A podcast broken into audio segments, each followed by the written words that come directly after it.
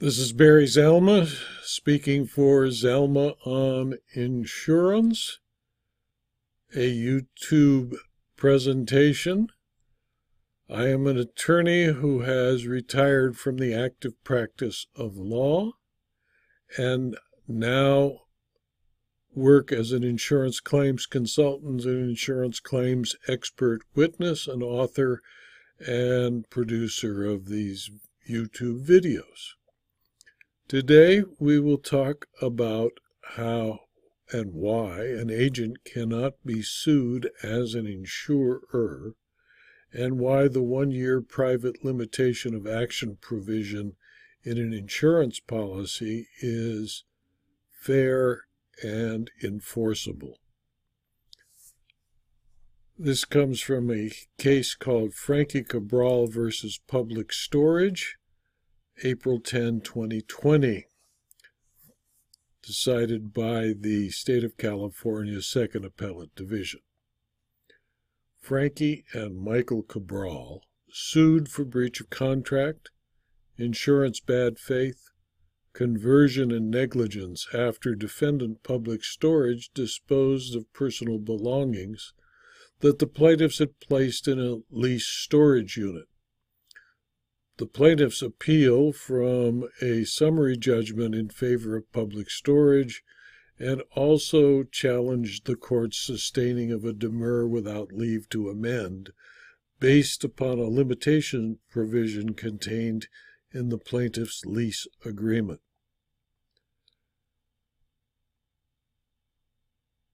Michael rented a self storage unit with his mother Frankie at public storage facility so he could store household goods and woodworking supplies.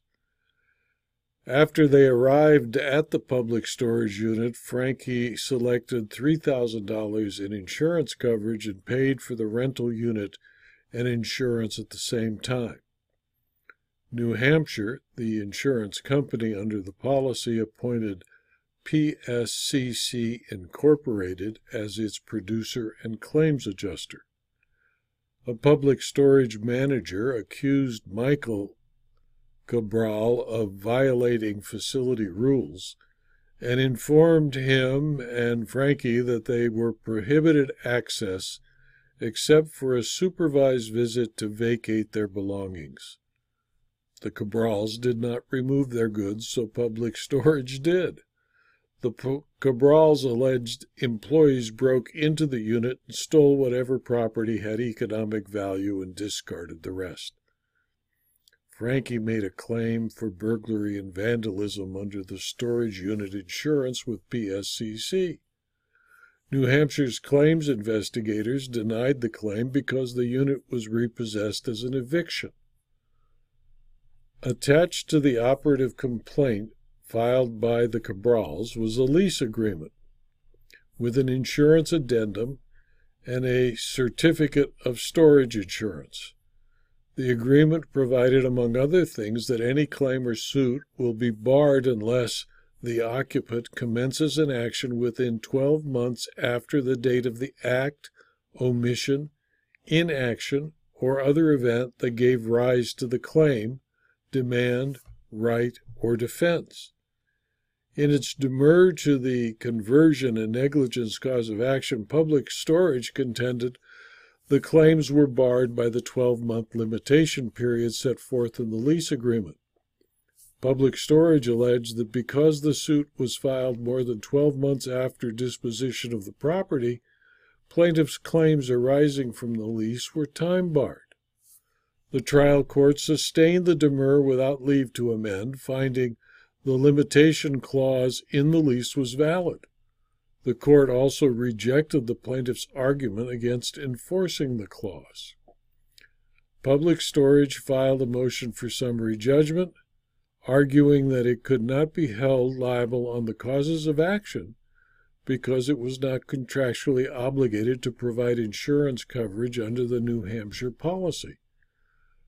Public Storage submitted two employee declarations in support of its motion. Public Storage and PSCC do not share a corporate affiliation with New Hampshire or its claims manager, Sedgwick Claims Management Services, Inc. Plaintiffs purchased an insurance policy that was underwritten by New Hampshire, not Public Storage. PSCC was not a party to plaintiff's insurance agreement with New Hampshire, has never been an insurer under the insurance program, and has never agreed to provide insurance to the plaintiffs. The court, with good sense, granted summary judgment in favor of public storage. On appeal, when a demur is sustained without leave to amend, the appellate court must decide if there is a reasonable possibility that the defect can be cured by amendment. If it can be, the trial court has abused its discretion and the Court of Appeal will reverse. If not, there has been no bu- abuse of discretion and the Court of Appeal will affirm. California courts accord contracting parties substantial freedom to modify the length of the statute of limitations.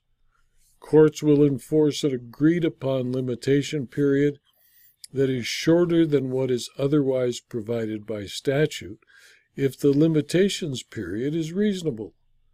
Reasonable in this context means the shortened period nevertheless provides sufficient time to effectively pursue a judicial remedy. The limitations provision in the case were clear. Plaintiffs were informed they had one year to commence an action. The one year period afforded plaintiffs adequate time to determine the damages resulting from the loss of stored property and to file a claim. Plaintiffs contended that the lease agreement and limitations provision were unconscionable. The issue whether a contract or provision is unconscionable, of course, is a question of law. Procedural unconscionability focuses on oppression or surprise due to unequal bargaining power. Substantive unconscionability refers to a provision involving terms that are so one sided as to shock the conscience, or that impose harsh or oppressive terms. In light of the Court of Appeals finding that the provision is reasonable a fortiori, the limitations provision is not and cannot be substantively unconscionable. The Court of Appeal concluded that the 12 month limitation provision is reasonable and enforceable. As a general rule, a plaintiff may only sue for breach of an insurance contract and breach of the covenant of good faith and fair dealing against an insurer that is a party to the contract the insurer's agents and employees who are not parties to the insurance contract cannot be sued. This based on a California Supreme Court decision, Gruenberg versus Aetna, which was decided in 1973 and is still the law of the state of California. It is undisputed that public storage was not a party to the insurance agreement between Frankie and New Hampshire. Though PSCC is named in the agreement is clearly identified as a producer and not a principal. Public storage cannot be held liable under the terms of the insurance agreement or the implied covenant of good faith and fair dealing, since an agent is not liable under an insurance contract nor can it commit the tort of bad faith when its signature as agent and not as principal appears on the agreement. Even if public some storage somehow abused its corporate privilege by having an ownership interest in PSCC and the company that reinsured New Hampshire's risk, a fact that was not demonstrated to the court, that fact would not require that a court disregard the separate identity of a corporation. An essential feature of reinsurance is that it does not, does not alter the terms, conditions, or provisions of a contract of liability insurance between the direct liability insurer and its insured. The California Court of Appeal reiterated in this decision two very important aspects of California law. First, only an insurer can be sued for the tort of bad faith. Second, one year is a reasonable time to require suit to be filed in a lease agreement or an insurance contract. The plaintiffs simply had no possibility of succeeding in the suit because they settled with the insurer and insisted on going forward against the agent and storage company after the expiration of the private limitation of action provision. Public storage had a one year private action provision, while New Hampshire had a two year suit provision, and therefore the suit from the plaintiffs was filed timely. If you found this video of interest and use in your understanding of insurance law, please subscribe to my YouTube channel and check out the other YouTube filings that are available at the channel, which discuss all kinds of different aspects of insurance claims and insurance law. You can also find information at my website, www.zalma.com. Thank you again for your attention.